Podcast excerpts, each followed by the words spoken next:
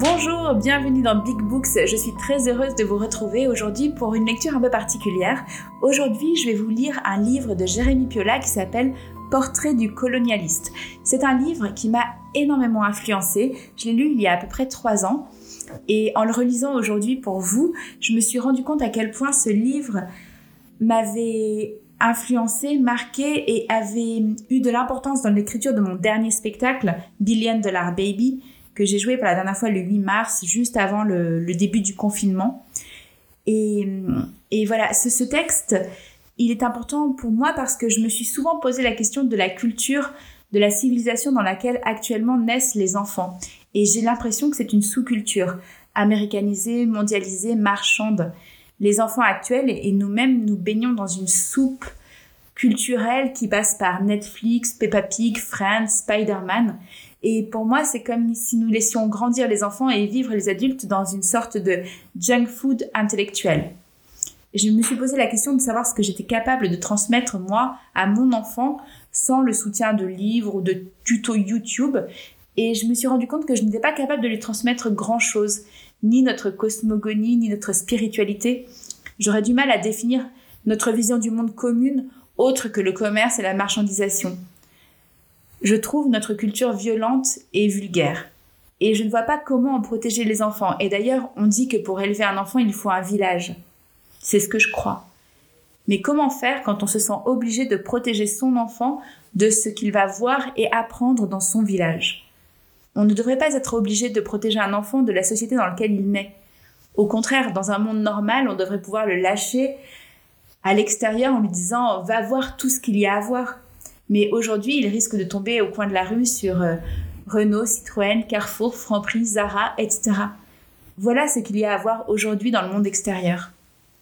À 4 ans, les enfants savent reconnaître des dizaines de sigles, de marques, mais plus aucun arbre. Notre civilisation écrite, la civilisation des livres, j'ai l'impression qu'elle ne transmet plus grand-chose de nourrissant à ses enfants. Et j'en suis venue à me demander si les civilisations orales ne transmettaient pas plus à leurs enfants et si finalement ceux que nous sommes en train de détruire en les forçant à adopter notre mode de vie occidental n'ont pas plus à transmettre que nous. Et voilà, ces, réponses à, à, toutes ces questions, je les ai trouvées dans ce livre il y a environ trois ans et hum, il a un peu répondu à beaucoup de mes intuitions et son portrait du colonialiste, finalement, c'est un petit peu mon portrait. Voilà, donc je me lance dans la lecture de ce livre qui a été si important pour moi. Bon voyage.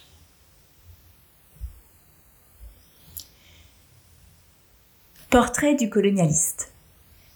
Il est une partie du monde, les trois quarts, que l'on considère en général sous un jour larmoyant et paternaliste, au mieux, quand ce n'est pas tout simplement haineux et ouvertement méprisant. Il est une autre partie du monde, le dernier quart, dont on aime affirmer que malgré tout, au fond, on y vit bien, et que le malheur des autres quarts, quoi qu'on en dise, serait de ne pas avoir encore les moyens de vivre comme ce quart privilégié. L'idée même d'émancipation du reste du monde se calque toujours encore plus ou moins consciemment sur les modes de vie et de bien-être de ce quart supérieur. Un seul mot peut résumer toutes ces attitudes néocoloniales. Nous ne voyons pas les choses de cette manière. Dans ce texte, la tendance risque de s'inverser largement, à tel point que certains ne manqueront pas d'être tentés de crier à l'idéalisation vengeresse de ce qui est habituellement si facilement dénigré. Premier chapitre. Décor analphabète. Elle est, comme moi, d'origine italienne. Mais elle n'a jamais été là-bas, au bled, comme disent d'autres, pour rencontrer la branche encore enracinée de son arbre généalogique. Elle habite la banlieue parisienne, ses nombreuses amies d'enfance sont de toutes origines, africaines du Nord et de l'Ouest, créoles. Depuis qu'elle est toute petite, elle est invitée le samedi ou le dimanche à passer l'après-midi chez une de ses amies. Chaque fois, elle assiste aux mêmes scènes. Soit les hommes et les femmes se retrouvent ensemble, soit les femmes restent entre elles. On déguste des plats cuisinés en commun. Puis vient le temps des chants, des danses, des contes et des anecdotes. Elle est toujours impressionnée par la richesse des techniques de chant et de danse, la beauté des gestes ou des voix, qui relie les danseurs et en même temps révèle la singularité et le talent de chacun ou chacune. Ces danses et ces chants sont un héritage commun, mais personne ne les exécute de la même manière. Un lien se tisse entre le passé et l'avenir, la transmission de ces chants et danses aux générations futures s'opère là, sous ses yeux. Ce lien est créé par les chanteurs et danseurs, chanteuses et danseuses, ouvriers, éboueurs, femmes au foyer ou de ménage, qui livrent et exercent leur talent collectivement. Il en va de même des contes et des récits relatifs à la communauté d'origine du narrateur. Au sein d'une famille, elle n'entend jamais les mêmes mots ni les mêmes histoires. Selon la personnalité de celui ou celle qui raconte, l'appropriation est différente, les détails et même le fil du récit changent.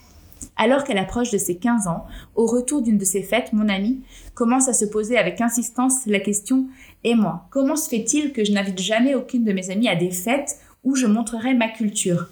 Comment se fait-il qu'il n'y ait pas de fête? Rentrée chez sa mère, avec qui elle vit seule, elle lui fait part de son interrogation. Chaque semaine ou presque, elle assiste à des spectacles de chant, de danse, de contes, de récits, chaque fois renouvelés. Alors elle veut savoir, et nous, quelle est notre culture?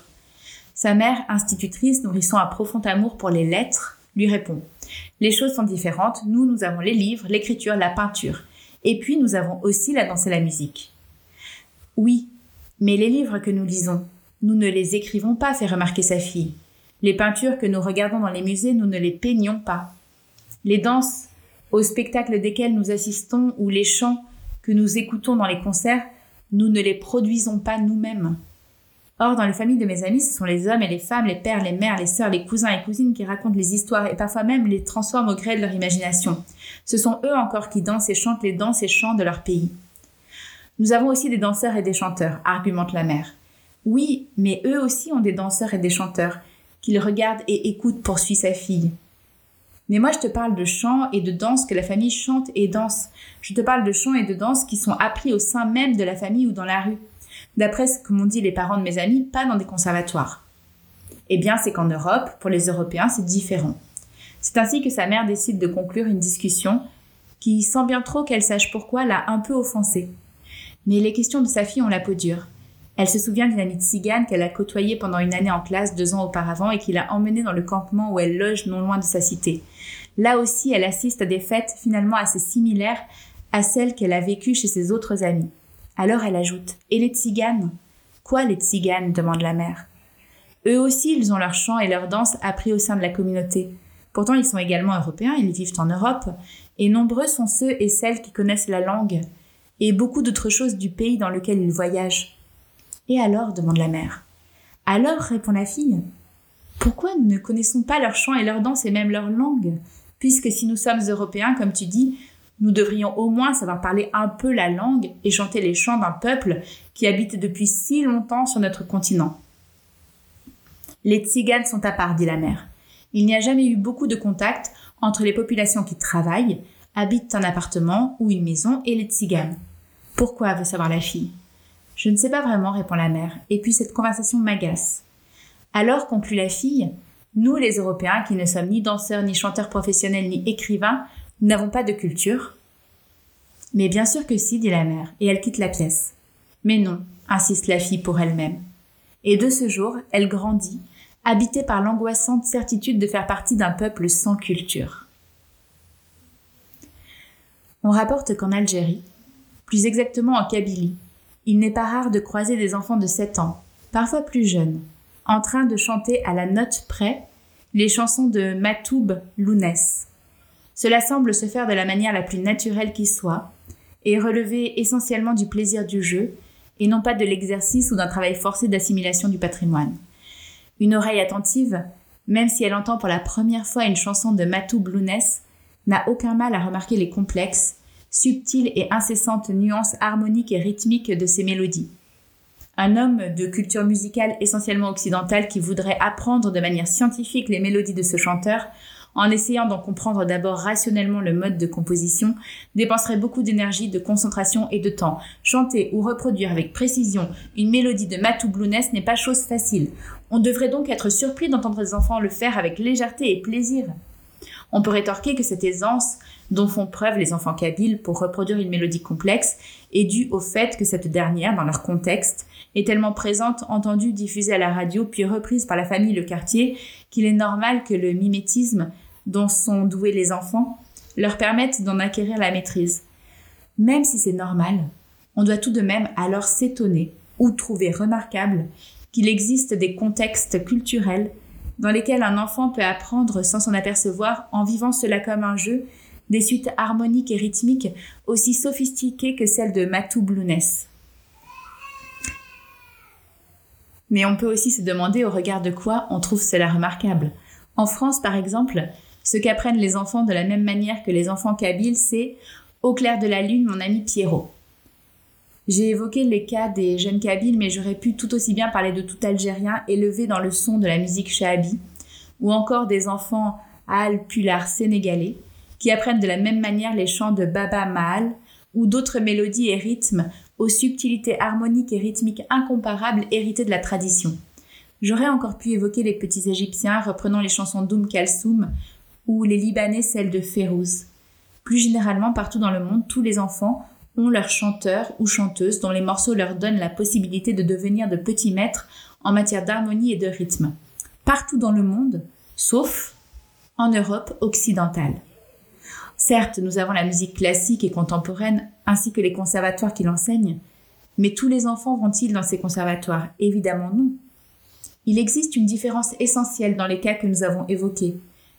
En Égypte, au Sénégal, c'est dans la rue, en famille, partout, mais jamais dans un lieu spécifiquement dévoué à cela que la musique s'apprend. L'art du chant ne se transmet pas sur le mode d'un enseignement studieux qui peut même aller jusqu'à la torture, cela n'empêche pas que cet art se transmette de manière rigoureuse. Il suffit de juger au résultat. Ce sont tout sauf des babillements informels tentant de singer quelques célèbres chants traditionnels qui accueillent par exemple au Mali les voyageurs qui passent plusieurs jours dans une famille. Mais lorsque cette dernière, enfant compris, font cercle autour d'eux pour leur souhaiter bon voyage.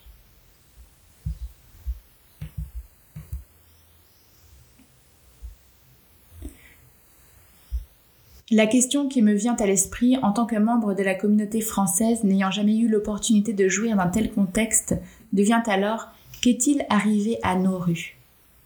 Pourquoi ne m'a-t-on pas appris à danser ou à chanter dans la rue?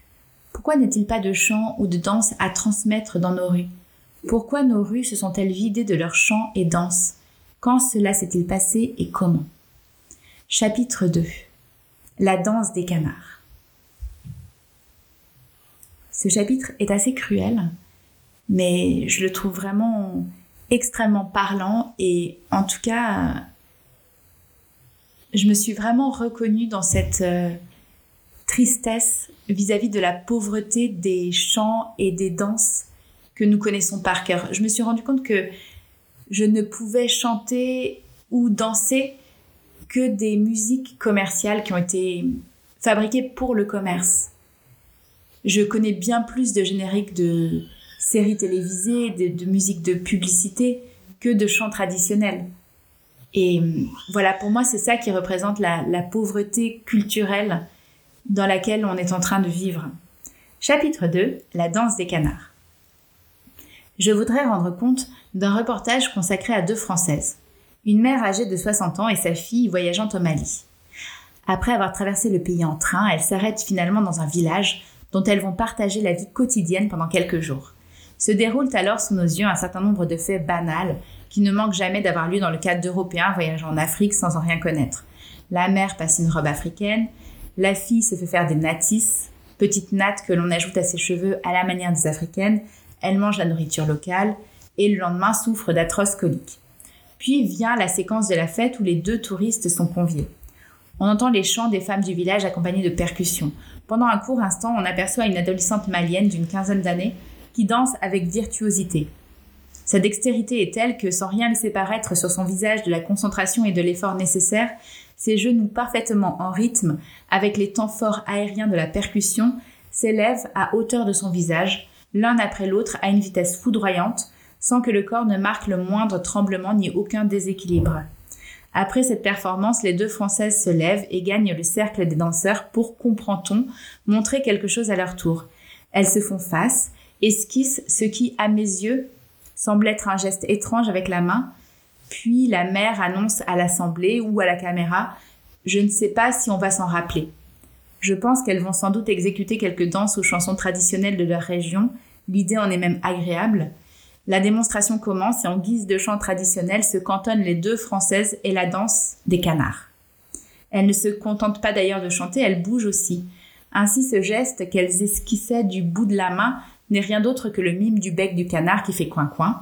Et un peu plus loin, au moment où elles chantent Les canards se secouent le bas des reins en faisant coin-coin, les deux femmes liant l'acte à la parole se mettent à se secouer effectivement le bas des reins.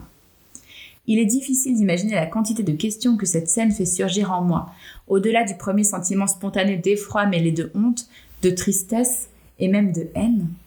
La première question outragée est presque encore un sentiment. Au nom de quoi? De quelle ignorance?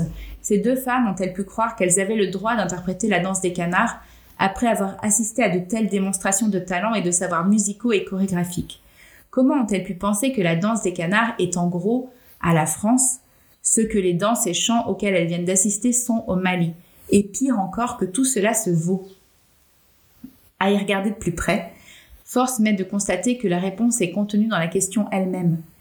Il est après tout possible que la danse des canards soit aux Français, ou à une grande partie des Français, ce que les danses et chants auxquels on peut assister en Afrique sont aux Africains.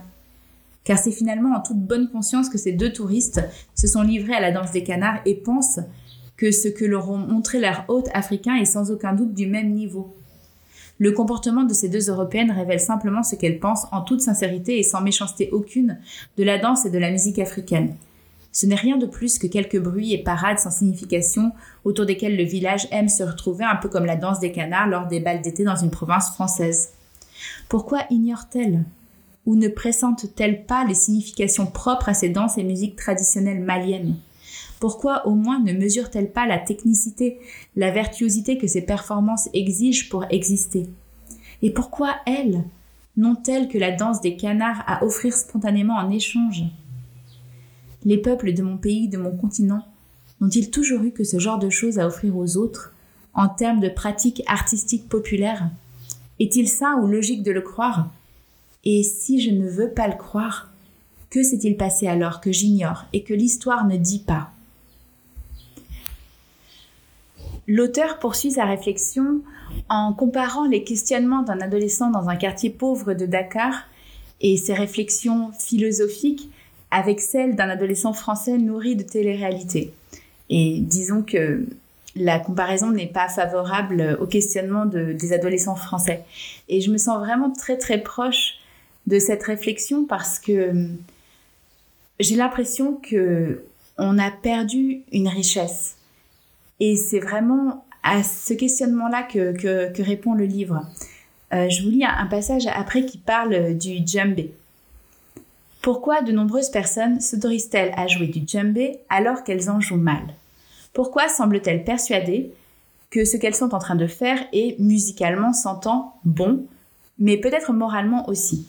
Pourquoi certaines personnes ici en Europe pensent-elles qu'on est en droit de jouer en public d'un instrument dont on ne connaît rien sous prétexte qu'il s'agit d'une percussion africaine. Inversement, rencontre-t-on en Afrique sur les places publiques ou sur les plages de jeunes Africains non musiciens munis d'un clavecin ou d'une flûte traversière en train d'en tirer de terribles disharmonies tout en étant persuadés d'exécuter un sublime extrait du répertoire classique européen? Évidemment non. Alors, de quelle étrange spécificité jouit donc mon continent? Pourquoi pense-t-on ici que le djembé, lui, est en droit de subir nos délires et nos agressions pseudo-musicales. Pourquoi pense-t-on faire honneur à l'Afrique en tapant sur cet instrument? Car il est évident que la plupart de ces joueurs non initiés croient être proches de l'Afrique en agissant de la sorte. Ce que les mots ne disent pas, les actes le révèlent.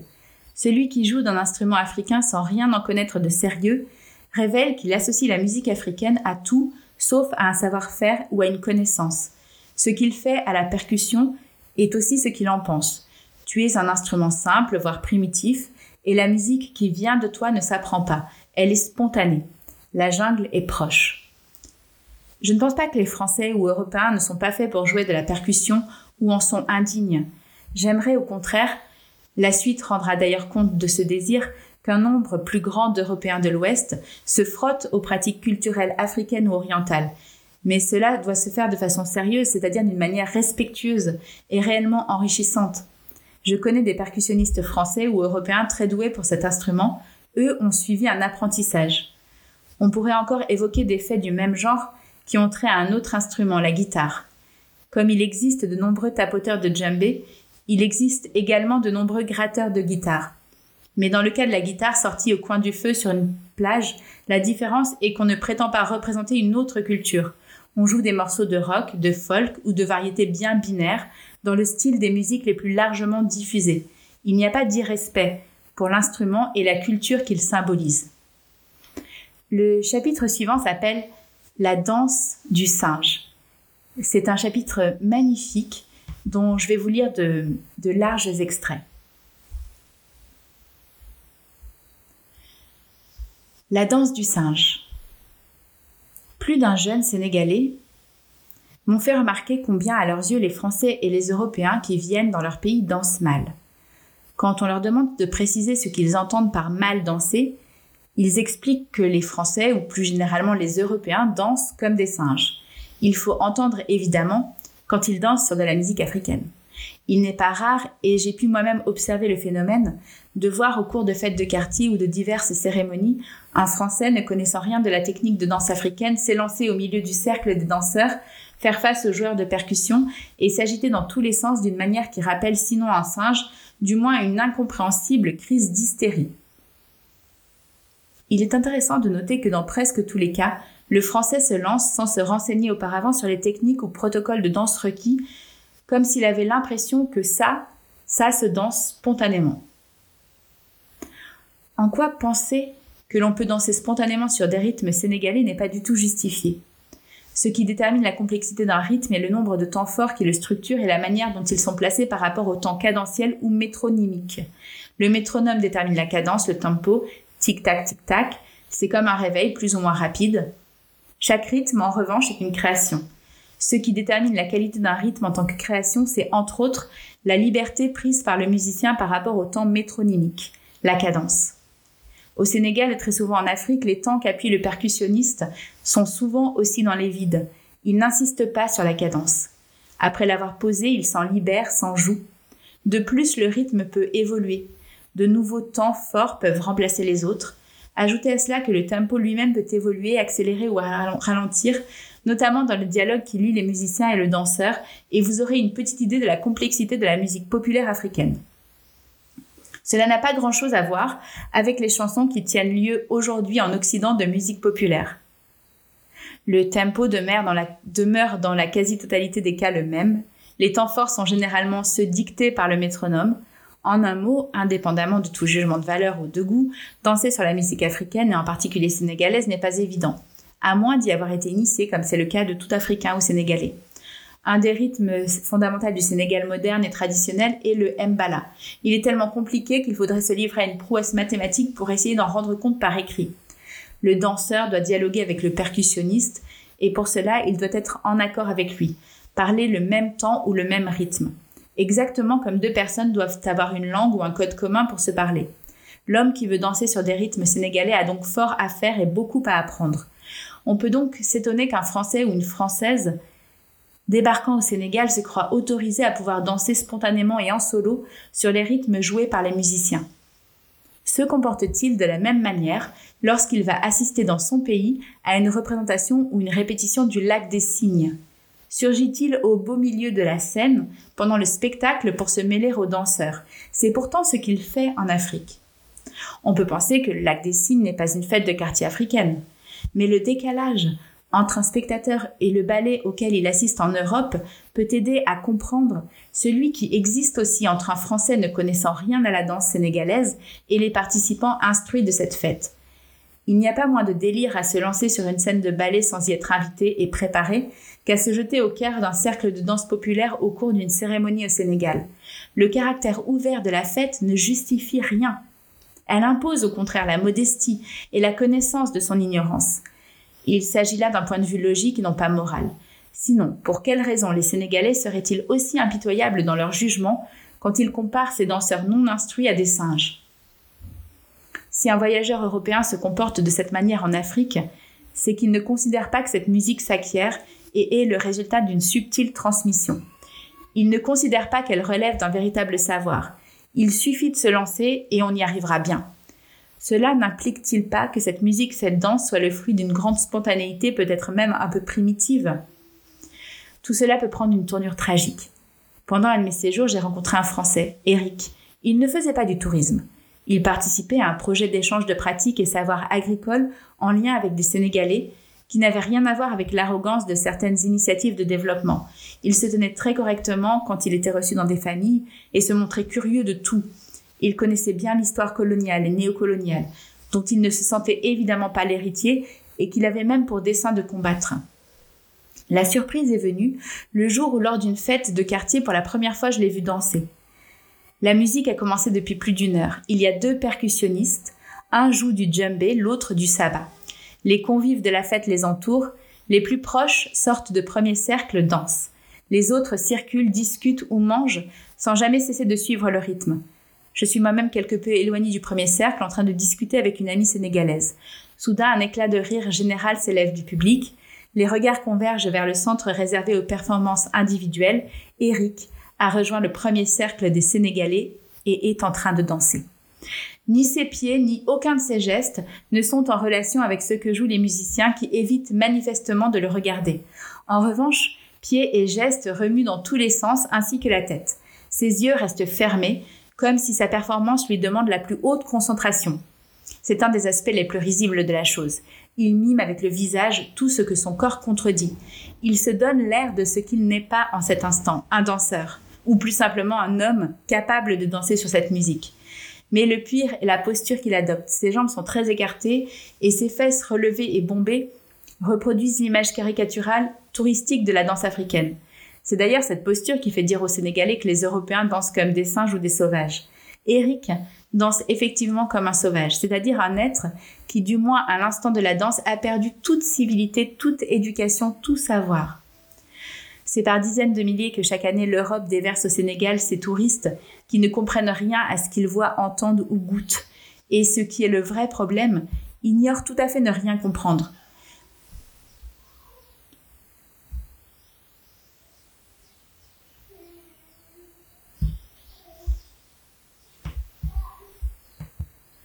La manière dont notre corps bouge sur une musique révèle ce que l'on pense de cette musique, mais aussi du contexte culturel auquel elle appartient. Il ne faut donc pas s'étonner de voir danser comme des singes des touristes qui, si l'on creuse très légèrement, pensent en toute bonne foi que l'Africain est le chaînon manquant entre le singe et l'homme. Dans le cas d'Eric, la chose est plus compliquée. Il ne pense ni comme un touriste, ni comme un colon. Alors pourquoi danse-t-il comme un singe ou un sauvage alors qu'il respecte en théorie les cultures africaines? Peut-être justement parce que son respect n'est que théorique. En théorie et dans son cœur, Eric est un anticolonialiste qui considère que l'Afrique détient de nombreux savoirs. Mais dans son corps, il révèle une toute autre image, idée, idéologie relative aux Africains qui s'exprime malgré lui. Si Eric, lorsqu'il bouge spontanément sur de la musique africaine, danse comme un sauvage, c'est que malgré son idéologie anticoloniale, quelque chose en lui considère que la musique et la danse africaine sont une musique et une danse de sauvage, une musique et une danse primitive. Son corps en mouvement manifeste une idéologie inconsciente coloniale dont il a hérité et dont il ne s'est pas encore débarrassé. Dans son travail comme dans ses prises de position intellectuelles, politiques, sociales, Eric est libre, libéré de l'idéologie coloniale. Mais dans ses actes sensibles, dans ce que véhicule sa manière de bouger, sa relation au rythme, il pense encore selon le mode de l'idéologie coloniale. Les danses populaires africaines sont primitives. Ainsi, si les Sénégalais et plus généralement les Africains sont si amers lorsqu'ils évoquent les Européens dansant sur leur musique, c'est parce qu'ils ne sont pas dupes quant à la signification de ces performances. Le chapitre suivant s'appelle Corps perdu. Aussi surprenant que cela puisse paraître à première vue, on ne peut pas penser le colonialisme indépendamment d'un travail sur le corps. On ne pourra pas se débarrasser pour de bon de l'idéologie coloniale sans une éducation rythmique du corps de l'Européen. L'ouverture à des pratiques culturelles réelles pourrait aider l'Européen à combattre sa sauvagerie, à en prendre conscience en sentant son propre vide culturel. Il ne peut pour cela que compter sur les autres puisque lui-même n'a hérité d'aucun savoir chorégraphique précis. Ce n'est pas pour apprendre l'autre que l'Européen doit apprendre les danses de l'autre, mais pour s'apprendre lui-même, pour s'interroger sur son histoire et son présent. Pourquoi suis-je arrivé à un tel niveau d'ignorance alors que mes pères se vivent comme les fils du continent le plus savant et le mieux loti du monde? Qu'est devenue ma mémoire? Pourquoi et comment a-t-elle disparu? Puis-je la retrouver? Puis-je apprendre un savoir venu d'ailleurs, non comme un savoir exotique, mais comme une clé pour reconquérir une part d'humanité qui vraisemblablement m'a été ôtée. En quoi acquérir un savoir sur ces danses peut-il me permettre de penser autrement, non pour devenir cet autre, mais pour devenir moi-même En quoi puis-je exister à travers une identité qui soit la mienne, et non à travers cette identité abstraite universelle de l'occidental qui n'a plus rien en propre et voudrait néanmoins que le reste du monde lui ressemble et en soit heureux?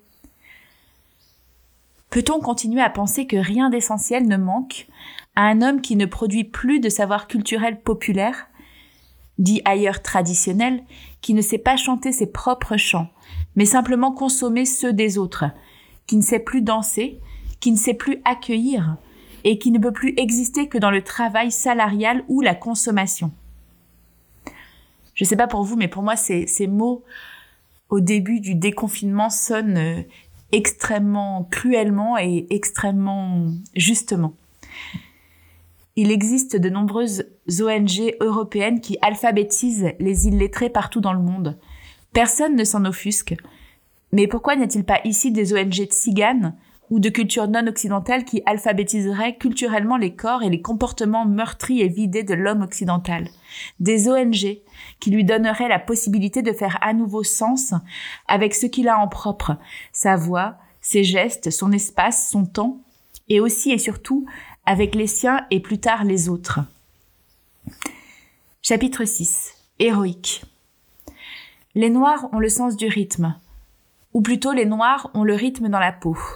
Ce cliché qui a la peau dure en implique en miroir un autre qui concerne l'Européen de l'Ouest, puisqu'il est ce que le noir n'est pas. Alors l'Européen n'a pas le sens du rythme. C'est ainsi d'emblée que l'Européen s'interdit d'être un homme qui sait danser. Quel intérêt, quel gain existentiel y a-t-il à se percevoir comme un homme sans rythme?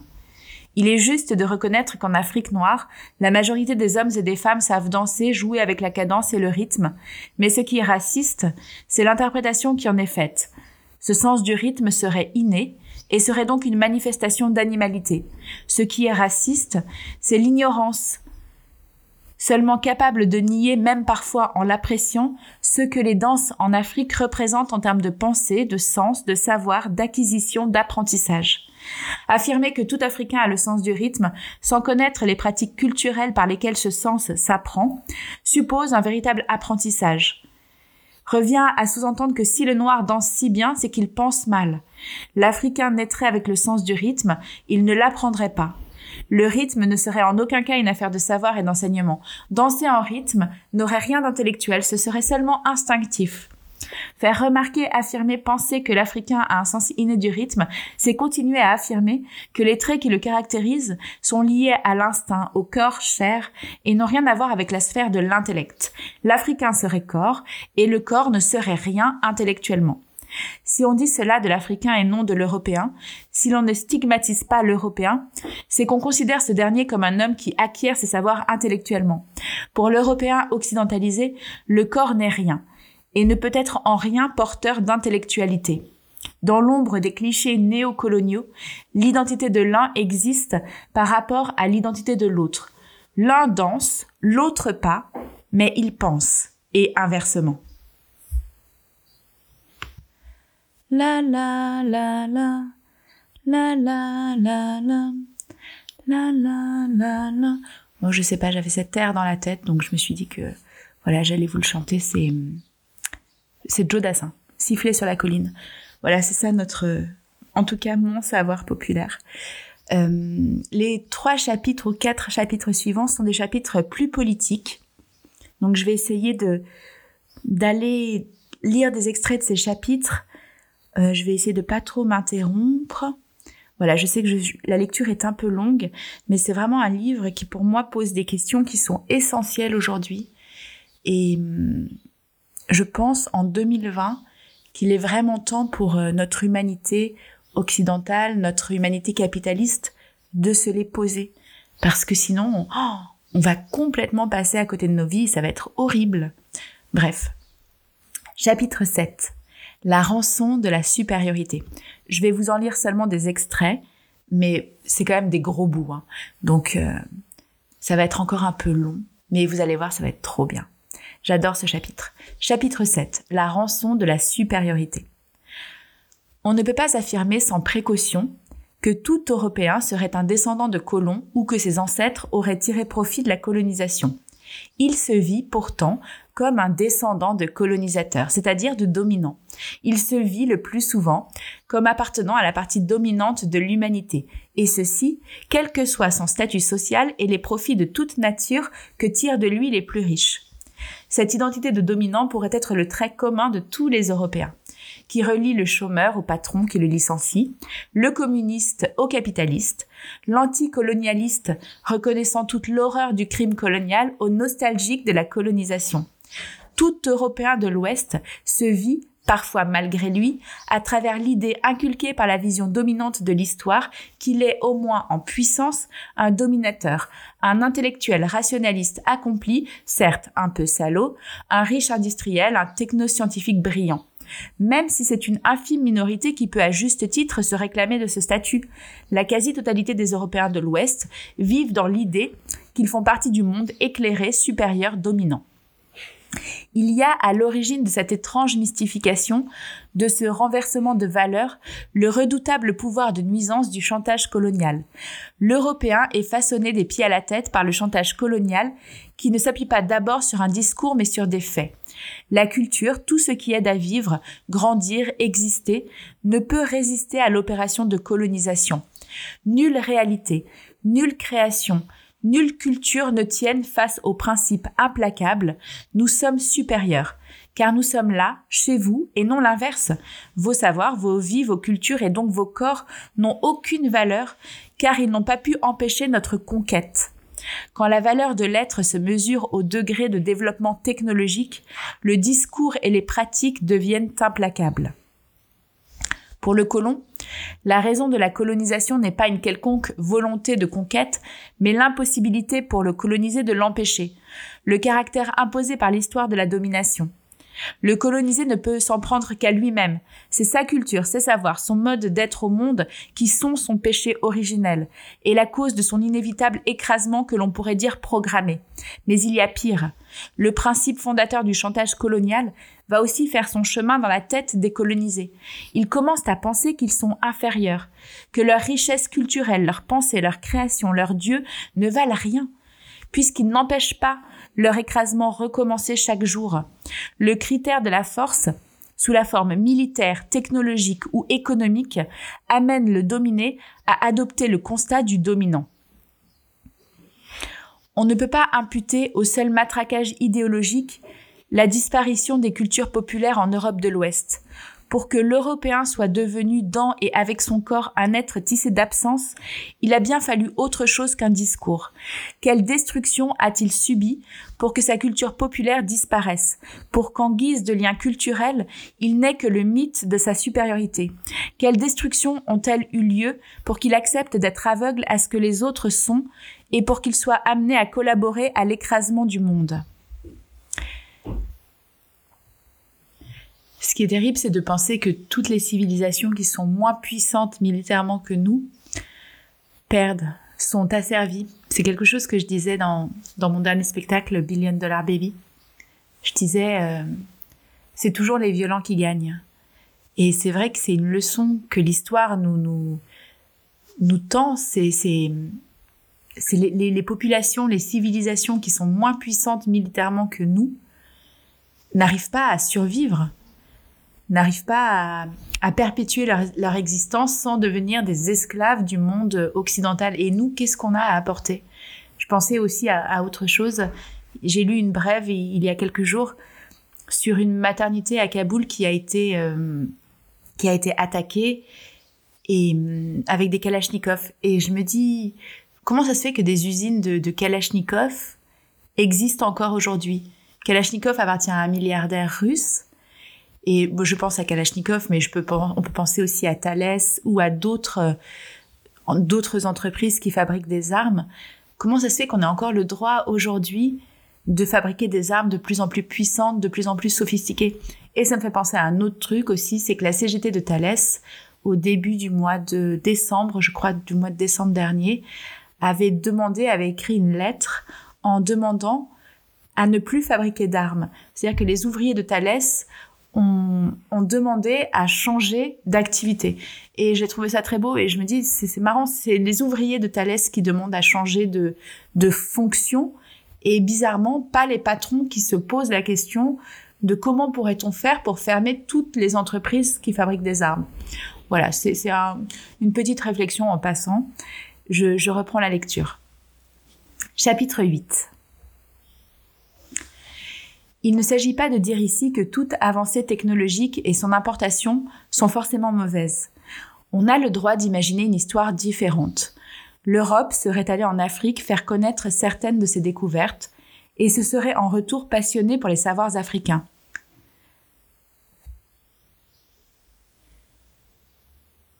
La révolution industrielle n'aurait pas été directement liée avec la volonté d'accumulation de profits, elle n'aurait pas broyé également les peuples d'Europe. On peut imaginer tout aussi bien que les Africains aient eu le droit d'accepter ou de refuser le train ou les centres miniers d'extraction des richesses naturelles que les Européens aient agi en respectant les conditions mises par les Africains, on peut toujours rêver, on peut toujours se bercer de doux rêves. Il se trouve que nous ne sommes pas dans ce cas de figure. L'avancée technologique, en particulier militaire, a été posée comme seul critère de supériorité de notre civilisation. Ainsi, le colon oblige-t-il celui qu'il domine à le surpasser, c'est-à-dire à devenir plus colon que le colon s'il veut se libérer.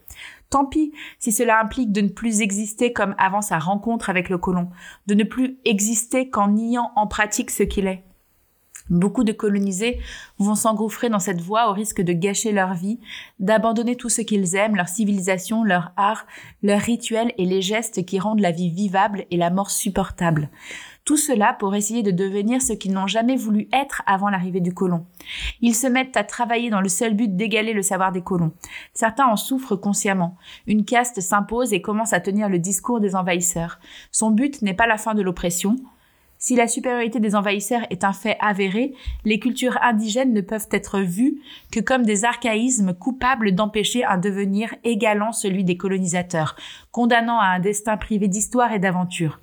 Tout ce qui a trait à la civilisation colonisatrice est valorisé, devient un signe d'émancipation et même de liberté. Le développement technologique et militaire devient même une fin en soi. La technologie supérieure du colon est même vantée pour sa beauté. Le véritable danger vient non d'ailleurs, mais bien d'ici même. Des pratiques culturelles, des modes de vie, autant d'activités vaines, voire de vices témoignant par exemple de l'immense paresse originelle du non-occidental. Ce passage me fait penser à autre, chose. Ça me fait penser au fait que les Indiens d'Amazonie, par exemple, ou euh, des, paysans euh, au Bangladesh ou en Colombie sont obligés de prendre des avocats occidentaux s'ils veulent se défendre contre une multinationale occidentale. Je pense au fait aussi que des Indiens d'Amazonie qui n'ont aucune envie de prendre l'avion, euh, de participer au mode de vie occidental sont parfois obligés de le faire pour venir défendre sur euh, notre terrain leurs convictions, leur mode de vie et, leur survie.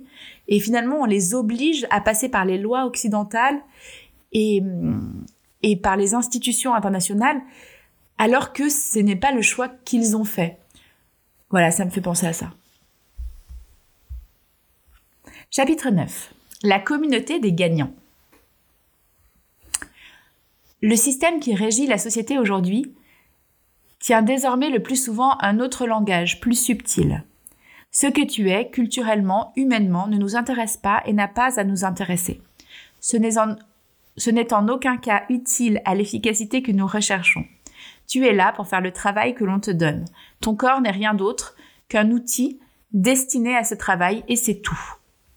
Dans ce contexte, pour le moins hostile, le descendant de colonisés continue en général à aimer profondément sa culture, sa communauté, ses musiques, sa mémoire, sa langue, en un mot ce qui constitue les fondements de son être et devenir, mais cela ne l'empêche pas de vivre également avec le sentiment infériorisant hérité de la colonisation et de sa continuité. Prenons l'exemple d'un ami algérien. qui me parlait de son père, fin esthète, mélomane, possédant une rare connaissance de son histoire, de la musique arabe, notamment shahabi, et de la poésie qui lui est attachée. Il n'a jamais cessé pour autant de souffrir de cette infériorisation liée à la colonisation. Son fils en a également souffert. Son père lui répétait sans cesse qu'il devait absolument réussir scolairement, mieux encore que tous, pour leur prouver. Prouver à qui? Aux Français, aux Européens. Prouver quoi? Qu'il est leur égal. L'enfant ne doit pas travailler pour lui, mais pour l'autre. Il y a donc un sentiment d'autodénigrement directement hérité de la colonisation qui continue à travailler et génère doute, peur, parfois haine, et beaucoup de violence souvent dirigée contre soi-même. Cet exemple illustre la situation existentielle du descendant de colonisés migrants. Le migrant aime sa culture, ce qui, ce qui relève déjà de l'exploit au regard de l'histoire coloniale, mais il peut éprouver un sentiment de honte ou de gêne dès qu'il est confronté au monde qui est celui des descendants de colons. Il sait que sa culture est globalement méprisée par le descendant de colons. Il sait qu'elle est ignorée, perçue comme un archaïsme. Il sait que le colon ignore ce qu'il est et qu'il n'a surtout aucune envie de connaître sa culture, qu'il n'a pas eu l'opportunité de la connaître ou même de la juger digne d'intérêt. L'immigré sait que la métropole ne le jugera que sur ses performances réalisées en fonction des critères occidentaux. Les indépendances ont peu modifié ce chantage colonial. Le descendant de colonisés sait que l'Occident n'a pas remis profondément en cause les bases et les critères du processus colonial. Ce n'est que très récemment que le descendant de colons a commencé à se poser cette question essentielle. Mon critère d'évaluation de la richesse humaine fondé sur le degré de développement technologique, c'est-à-dire de capacité à dominer ce monde, est-il le bon? Ma manière d'être au monde est-elle la bonne? Et si la question commence à se poser, rien n'a encore changé. Question annexe le non-occidental a-t-il été invité pour aider à trouver une réponse à cette question? C'est vrai que c'est fou quand même que moi, par exemple, je me pose ces questions en 2020. J'ai honte. Je continue. A-t-on jamais vu des migrants sollicités pour expliquer aux Occidentaux ce que sont leurs modes de vie, leurs modes d'organisation sociale, leur art, leur langue, leur poésie, leur danse, leurs rituels d'accueil, de gestion communautaire? Je ne parle pas ici des festivals où l'on invite tel grand poète, écrivain ou artiste arabe, mais de moments où pourraient être mis en valeur les savoirs et la culture des travailleurs immigrés ou de leurs enfants. Pourquoi ne solliciterait-on pas également les richesses culturelles des migrants pour appréhender certaines problématiques modernes que l'Occident a tant de mal à concevoir? La capacité de penser à long terme, par exemple, les conséquences de l'accumulation. On préfère se contenter de mettre en avant quelques talentueux chanteurs maghrébins, africains ou quelques rappeurs capable de répondre à une nouvelle clientèle issue de la seconde génération de l'immigration maghrébine. Le passage suivant, je, le trouve magnifique. À quoi bon connaître ces savoirs? Quand on veut utiliser ceux qui les possèdent seulement pour ramasser les poubelles ou édifier les derniers monuments morbides de l'ère industrielle contre de maudiques sommes qui pourront quand même permettre d'aider le bled à survivre tant le contexte de la néocolonisation économique est impitoyable. L'Européen subit le même chantage que le descendant de colonisés. Il lui faut adopter les critères d'évaluation propres à l'Occident et au colonialisme, et faire sienne la certitude qu'ils sont les seuls valables. Ceux qui les refusent se condamnent à la marginalisation économique et sociale. D'une certaine manière, l'occidental est encore plus soumis que le reste de l'humanité à cette idéologie. La différence notoire, c'est qu'on n'a pas élevé l'occidental en lui apprenant qu'il faisait partie d'un genre d'humanité qui doit prouver qu'elle est capable d'honorer ses critères. Son humanité peut échouer, mais la communauté à laquelle il appartient, même s'il est chômeur, jamais. La grande majorité des petits occidentaux, même pauvres, naissent avec l'idée qu'ils appartiennent à la communauté des gagnants. Et même la crise, qui instaure de manière certainement durable la précarité pour la majorité des jeunes, diplômés ou non, n'a pas encore détruit ce sentiment d'appartenir à la communauté des gagnants. Les autres sont encore tout de même plus à plaindre que nous. Les Occidentaux doivent-ils travailler bien à l'école pour prouver aux Arabes, aux Chinois et aux Africains qu'ils sont leurs égaux? Ce n'est pas encore le cas. La compétition auquel est soumis l'Occidental a d'abord lieu au sein de sa propre communauté. Elle est paradoxalement la source du lien qui l'unit à elle, le désignant substantiellement, voire ethniquement, comme apte à cette compétition. Chapitre 10. Les mythes. L'Européen apprend dès sa petite enfance qu'il vient de la civilisation qui a colonisé, qui est dominatrice. Il apprend qu'il est l'héritier, le complice, le continuateur de cette domination. À lui de voir s'il veut ou non en tirer profit. Il jouit même de ce luxe de pouvoir critiquer cette domination, la refuser et la combattre, il a le choix. Cela correspond-il à la réalité? Ou bien ce sentiment de lui-même qu'on inculte à l'Européen occidental n'est-il qu'une mystification de plus? A-t-il les moyens de se poser la question? L'enseignement de l'histoire qu'on lui offre lui en donne-t-il l'opportunité? L'homme occidental est-il vraiment un descendant de dominant Est-il prouvé qu'il va encore dominer longtemps? Lui qui confond si facilement droit, démocratie et capitalisme, jouit-il encore de ses droits? Est-il un modèle d'homme acteur de la démocratie aujourd'hui dans notre époque où le capitalisme triomphe et semble sans alternative. Profite-t-il vraiment de la colonisation ou néocolonisation du monde? Ses ancêtres en ont-ils profité? De quelle manière?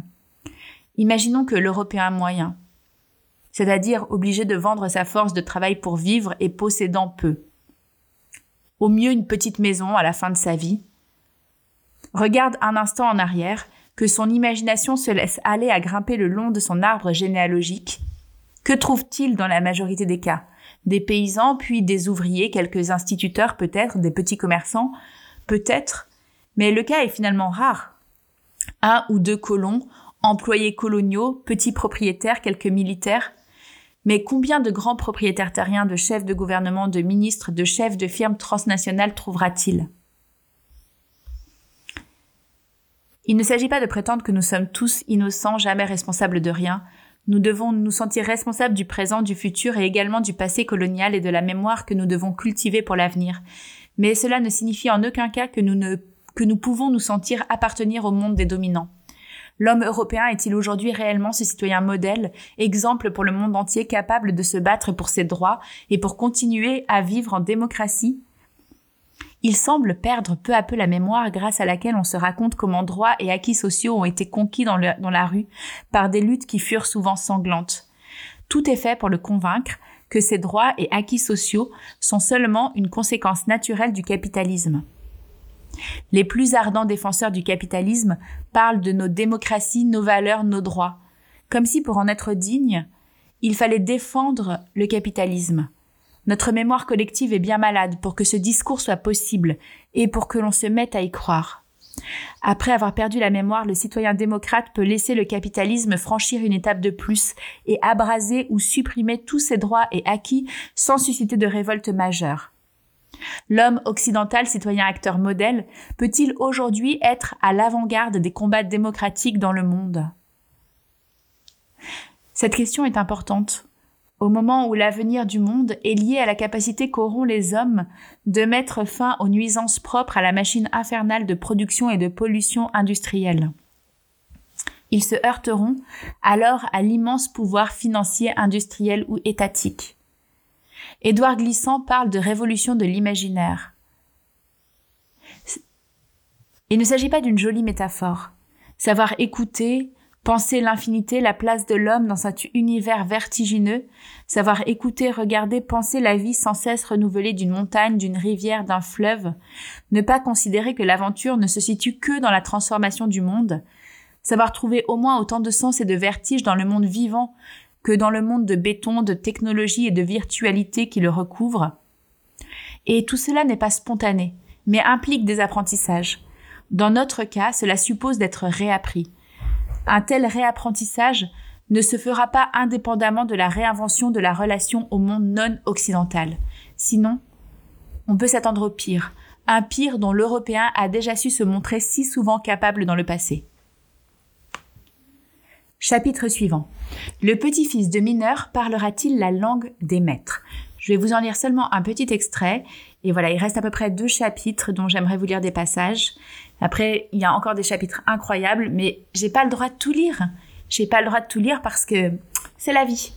Bon, je recommence. Le petit-fils de mineur parlera-t-il la langue des maîtres? L'histoire peut-elle nous expliquer ce qui nous est arrivé? Ou mieux encore, possédons-nous, nous, Européens, une mémoire collective à même de nous aider à comprendre pourquoi nos pratiques artistiques populaires se sont évanouies Nos corps auraient-ils néanmoins gardé la mémoire de ce qui leur est arrivé? Ou bien cet autre aspect de la culture populaire qu'est la mémoire collective a-t-elle également été éradiquée et jusqu'à quel point? Il y a dix ans, dans le sud de la France, des militants européens ont invité des Indiens colombiens qui voyageaient à travers le monde pour raconter ce qui leur arrive, ce qu'ils sont, et rechercher des appuis à leur cause. Une cinquantaine de personnes sont présentes. Que disent-ils? Nous subissons un processus d'extinction. Or, nous sommes reliés à des puissances divines qui détruiront très bientôt le monde si le monde n'arrête pas ce processus. Elles sont très en colère.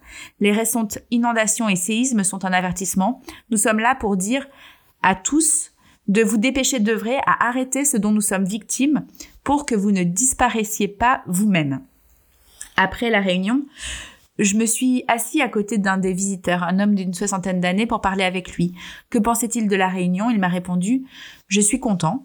Mais je suis toujours étonné avec les militants européens, ils sont toujours prêts à aider et nous écouter, on dirait que ils n'ont aucun problème, rien d'important à raconter, c'est extraordinaire, et il s'est mis à rire. On pourrait raconter des centaines d'anecdotes de ce genre.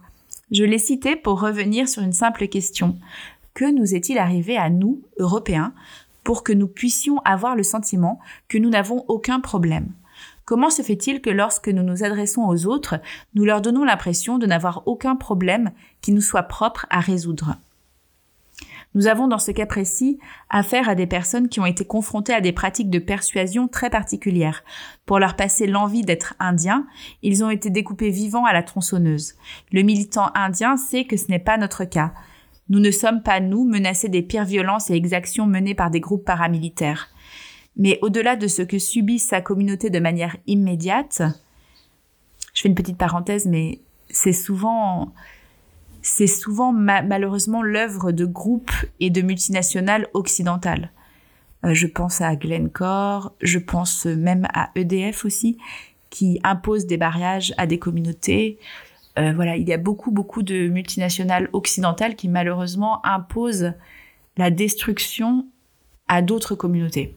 Je referme la parenthèse, la petite parenthèse anti-milliardaire. Euh, nous ne sommes pas, nous, menacés des pires violences et exactions menées par des groupes paramilitaires, mais au-delà de ce que subit sa communauté de manière immédiate, il défend quelque chose de plus fondamental que mettent en péril les massacres, les humiliations, mais aussi la déforestation, et qui mérite le nom de culture. Celle-ci implique un lien indéfectible avec la terre. Quand il s'étonne devant l'absence apparente de problèmes du militant européen, il insiste sur le fait que l'Européen n'a aucune souffrance à raconter, à partager, qu'il semble ne rien avoir à protéger ou à pleurer. Quand l'Indien parle de nos problèmes, il n'attend pas qu'on lui raconte les derniers matraquages ou le quadrillage sécuritaire qui se met en place en Europe. Il sait très bien tout cela. Mais cela ne pourrait bien être que la dernière étape spectaculaire, comme toute proportion gardée les massacres chez lui, d'un processus bien plus large et plus long. Son problème ne se limite pas au massacre à la tronçonneuse, dernier avatar de l'horreur coloniale subie depuis plus de 500 ans. Son principal problème est la mise en péril de ce qui lui est le plus cher, de son mode de vie au sens le plus général du terme. Voudrait-on le détruire, comme on le fait également simplement avec de l'alcool, la drogue et l'implantation d'industries donnant provisoirement du travail en échange de l'abandon des lieux qu'il occupe, que cela ne changerait rien d'essentiel à l'affaire? Au fond, il sait très bien que les Européens ont aussi des problèmes au sens fort du terme.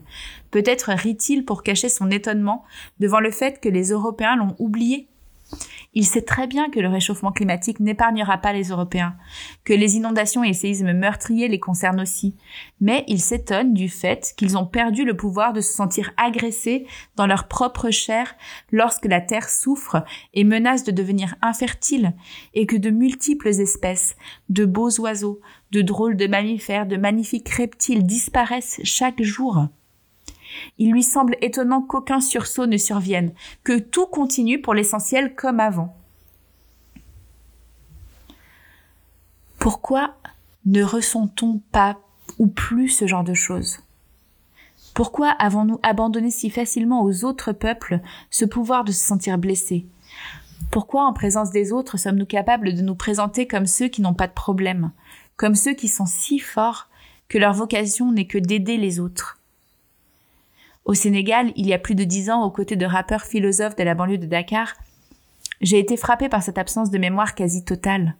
C'est une de nos caractéristiques, que l'on soit coopérant ou touriste, qui met le plus en colère les jeunes Sénégalais. Eux ont une mémoire. Ils savent ce que leurs pères ont vécu et vivent encore. Ils savent gorer le massacre et la déportation des esclaves, la destruction des familles. Ils savent le travail forcé pendant la colonisation française. Ils savent le massacre des tirailleurs sénégalais au camp de Tiaro, Tiaroaye en 1944. J'ai honte, je sais même pas le prononcer. Ça prouve bien que je ne sais rien. Ces rescapés et premiers combattants de la guerre contre l'Allemagne nazie qui avaient osé réclamer leur salaire que l'État français refusait de payer. Dans le meilleur des cas, la grande majorité des Français s'excusent pour la colonisation, mais ils ne parlent jamais de ce qui est arrivé en Europe. Le travail des enfants dans les mines, les combats ouvriers réprimés dans le sang. Quand ils parlent avec les migrants, ils n'évoquent pas ou très rarement et rapidement l'extermination des juifs, des tziganes, des slaves, des métèques, comme s'ils n'avaient plus de mémoire propre. Ils n'ont plus que l'histoire. Mais celle-ci, à la différence de la mémoire, donne la meilleure place aux puissants, aux dirigeants. L'histoire est peut-être plus exacte, mais elle est froide, alors que la mémoire est chaude. Tout au début de ce projet de travail sur la déculturation en Europe de l'Ouest, j'ai écrit avec Alassane Ndiaye, mon hôte sénégalais, cet appel à une rencontre politique dans le quartier de Yumbel. Nous ne demandons pas à l'Européen de se sentir coupable du passé. Nous lui demandons de connaître ce passé et de connaître son prolongement dans le présent. Nous lui demandons de se prononcer sur la manière dont il combat ce prolongement. Nous lui demandons d'être présent. Nous lui demandons de savoir ce que ses ancêtres ont vécu, subi, ce à quoi ils ont résisté en tant que peuple, c'est-à-dire en tant qu'entité exclue des centres de décision et ne pouvant peser sur le cours de l'histoire qu'à travers l'addition des intelligences individuelles. Nous demandons à l'Européen d'être peuple et non État, et non représentant désolé des pouvoirs. Nous lui demandons de ne pas être un oncle Tom version Toubab, mais un petit-fils de, mineur parlant le langage des maîtres qui programmèrent l'agonie pulmonaire de son ancêtre. Ah, pardon, je me suis trompée dans la, dans la dernière phrase, je reprends. Nous lui demandons de ne pas être un oncle Tom version Toubab, un petit-fils de mineur parlant le langage des maîtres qui programmèrent l'agonie pulmonaire de son ancêtre. Nous lui demandons de ne pas être un oncle Tom version Toubab, un petit-fils de mineur parlant le langage des maîtres qui programmèrent l'agonie pulmonaire de son ancêtre. Quel est ce groupe humain étrange capable d'un côté de se battre pour que d'autres sauvegardent leur mode de vie, leur culture, mais incapable par ailleurs de parler des siens, ou du moins de ressentir leur absence comme une perte? Combien de fois a-t-on entendu expliquer Oui, sans doute, nous avons perdu des liens, mais c'est la rançon de la modernité, du progrès, etc. Tout cela dit sans passion, sans intérêt, sur le ton du professeur je sais tout. La destruction de la culture serait donc chez les autres un drame atroce, mais chez nous presque rien, une rançon. S'il y a eu rançon, c'est qu'il y a eu gain en échange. Là aussi monte en moi le désir de m'extraire mais alors mon monde se réduirait encore plus. Aussi, je préfère lire dans la volonté de soutien des militants européens le signe d'une nostalgie inconsciente pour quelque chose de similaire à, à ce que ceux qu'ils soutiennent possèdent encore. Je comprends finalement le désintérêt de l'Européen pour son passé où est enterrée l'histoire de sa dépossession culturelle, car ce passé ressemble à un vide, et le vide est a priori ennuyeux, voire mortel. Les miens sont d'abord des êtres blessés, diminués, même si cela se révèle parfois au grand jour de manière grossière ou grotesque. Il a fallu une terrible déculturation pour en arriver à danser la danse des canards devant des Maliens. Il a fallu qu'il nous arrive quelque chose de particulièrement violent. Nous devons trouver le chemin qui nous permettra de recréer une mémoire collective, de nous trouver. Pour cela, nous pouvons commencer par écouter Aimé Césaire. J'entends la tempête. On me parle de progrès, de réalisation, de maladies guéries, de niveau de vie élevé au-dessus d'eux-mêmes. Moi, je parle de sociétés vidées d'elles-mêmes, de cultures piétinées, d'institutions minées, de terres confisquées, de religions assassinées, de magnificences artistiques anéanties, d'extraordinaires possibilités supprimées. Je parle de millions d'hommes à qui on a inculqué savamment la peur, le complexe d'infériorité, le tremblement, l'agenouillement, le désespoir, le larbinisme. Ces mots ne m'évoquent pas seulement les Africains ou les Océaniens. Chez eux, ce qui me frappe le plus, c'est le courage face à une misère imposée, face à des crimes qui les ont saignés pour des siècles. Ce sont des femmes et des hommes encore debout, en péril certes, mais encore debout. Paradoxalement peut-être, ces mots de Césaire m'évoquent d'abord les Européens. C'est l'Européen qui ressemble finalement le plus aux portraits qui sont faits du colonisé. Aussi, devons-nous apprendre à répondre à l'Indien qui s'étonne que nous n'ayons que notre soutien à apporter aux autres, comprendre ce qui nous a été fait impose d'étudier comment cela nous travaille dans nos corps, nos langages, nos manières d'être au monde au quotidien, dans la manière dont nous ne savons pas être ensemble, la manière dont nous savons avec tant de talent nous déchirer, nous rejeter les uns les autres dès le balbutiement de la moindre résistance.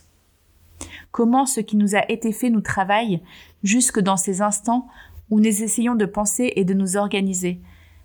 La réponse n'est pas seulement dans l'histoire. Elle doit d'abord être trouvée dans ce que nous appelons le quotidien, où s'inscrit dans nos corps l'histoire de l'occidentalisation.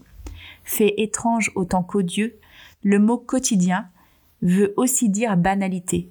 Il faut pourtant apprendre à le faire parler, à lui faire dire la solitude, l'ennui, le ridicule, les frustrations et la hargne qu'il porte en lui. Voilà, je vais peut-être euh, m'arrêter là-dessus, même si j'ai encore envie de vous lire des, des dizaines de passages. Je vous ai lu quelques extraits, à peu près de la moitié du livre, mais voilà, ce, texte résonne en moi de façon étonnante et particulière en ce moment où nous sortons du confinement, où nous venons essayer d'apprendre à réapprivoiser notre quotidien, euh, l'éducation de nos enfants. On, a essayé de, de, voir aussi à quel point le soin, la mort chez nous ont été presque privatisé, en tout cas exclu des, sphères quotidiennes. Et voilà, ce, texte est vraiment passionnant. Je vous remercie de l'avoir écouté. Je, vous conseille de le lire en entier. Et je remercie l'auteur, Jérémy Piola, de m'avoir donné l'autorisation d'en lire des extraits. Et je le remercie aussi beaucoup pour euh, m'avoir offert le premier inédit de ce podcast, un texte qui s'appelle Transmettre et que vous pourrez trouver dans les bonus et sur Facebook et YouTube. Voilà, merci beaucoup et à bientôt. En fait, non. En fait, non, pardon, je retire ce que j'ai dit, je vais pas m'arrêter ici. J'ai encore envie de vous lire un dernier petit passage. Bon, alors, euh, je, continue encore cinq minutes. Au cours d'une conférence donnée à l'hôpital d'Ixelles à Bruxelles par une médiatrice interculturelle, Daniela Antonova, sur les différents modes de gestion de la grossesse, la naissance et la période postpartum dans les sociétés dites traditionnelles, une infirmière explique. J'ai mis mon fils en crèche quand il avait trois mois parce que je travaillais. Aujourd'hui, il a 18 ans et il me dit, je ferai pareil, maman. Je te mettrai quand tu seras vieille dans une maison de retraite pour pouvoir travailler comme tu as fait quand j'étais petit. Voici le témoignage d'une femme tchadienne. Moi, quand je serai vieille, ici, non, non. Moi, je pars au Tchad. Quand je suis vieille, je pars au Tchad. C'est mieux. Je mourrai là-bas devant les familles. Ils vont prier pour moi. Sinon, ici, dans les maisons de repos, toute seule, je mourrai comme ça la nuit. C'est mieux que quand je deviens vieille, je pars chez moi. Parce qu'ici, les vieux, ils sont tous tout seuls à la maison de repos. Je crois que les familles, ils n'ont pas de temps. Je crois. Ici, les gens ne rient pas dans les trams. La première fois que je suis venue en Belgique, j'ai pris le tram et je me suis demandé si les gens étaient en deuil. Si quelqu'un d'important venait de mourir, mon frère m'a dit, c'est le système. Le système est comme ça ici. Islam Makoun Gitan. Témoignage anonyme. Vous ne chantez pas lorsque vous vous retrouvez pour manger? Vous ne faites que manger? La discussion est votre seul instant de partage? Ici, on ne s'occupe plus de ses enfants. On les met à la crèche et on travaille. J'ai pu vérifier au quotidien dans mon travail que chaque culture populaire se révèle la meilleure arme pour s'ouvrir à celle des autres. La fermeture s'exprime à l'égard de l'intégration ou de la rencontre avec ce que l'Europe occidentale propose, des droits et de plus en plus des devoirs, mais rien qui ressemble à une culture populaire vivante. Les immigrés se battent pour leurs droits et respectent les droits acquis et ceux qui les ont gagnés. Encore faut-il prendre le temps de ne pas leur présenter ces droits comme tombés du ciel, mais comme le résultat d'une longue histoire de conquête ouvrière. Nous pourrions du même coup découvrir notre passé, notre histoire de peuple et non de dirigeants, et raconter aux migrants comment est né le syndicalisme, la manière dont les ouvriers se sont organisés entre eux, toutes les merveilleuses procédures de solidarité qu'ils ont su forger. Nous pourrions leur dire comment les langues ont disparu et pourquoi le français qu'on veut leur apprendre fait si mal à ceux qui l'apprennent. Comment ce ton avec lequel on parle porte aussi toute une histoire qui a colonisé les corps. Nous pourrions leur dire pourquoi nos enfants se sont trouvés séparés des mères à trois mois et n'ont pas été allaités durant 30 ans de 1950 à 1980. Les Sénégalais, qui n'ont pas leur langue dans leur poche, savent jeter au visage de l'occidental la colonisation. Je voudrais pouvoir leur raconter ce qui s'est passé ici, c'est avec ce qu'on appelle la Renaissance que l'on a supprimé les terres communes, que l'on a chassé, tué, torturé les sages-femmes et les guérisseuses, pour chasser les médecines traditionnelles, brûler les thérapeutes. Je voudrais leur parler de ces civilisations pré-capitalistes à la manière de Césaire. Deux points, ouvrez les guillemets. On me parle de civilisation, je parle de prolétarisation et de mystification. Pour ma part, je fais l'apologie systématique des civilisations para-européennes. Chaque jour qui passe, chaque déni de justice, chaque matraquage policier, chaque réclamation ouvrière noyée dans le sang, chaque scandale étouffé, chaque expédition punitive, chaque quart de CRS, chaque policier et milicien nous fait sentir le prix de nos vieilles sociétés. C'était des sociétés communautaires, jamais de tous pour quelques-uns. C'était des sociétés pas seulement anti-capitalistes, comme on l'a dit, mais aussi anti-capitalistes. C'était des sociétés coopératives, des sociétés fraternelles. Et ça, ce passage, ça me rappelle un, texte très très beau de Pierre Clastre qui s'appelle La société contre l'État, qui montre que les sociétés non occidentales ne sont pas des sociétés forcément euh, inférieures parce qu'elles n'ont pas fait le choix de l'État, mais au contraire des sociétés conscientes de ne pas avoir fait le choix de l'État et qui essaient justement de se battre contre l'État.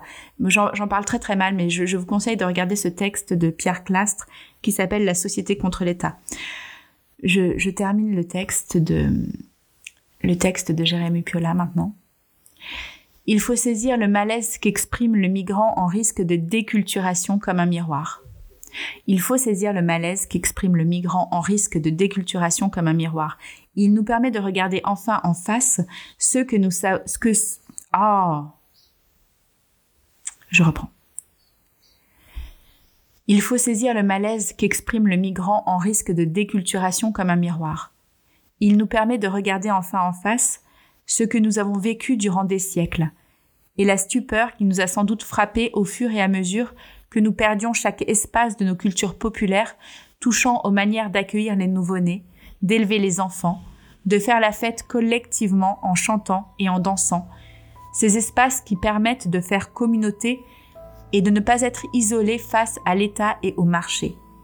Ici, la déculturation semble avoir réussi. Merci.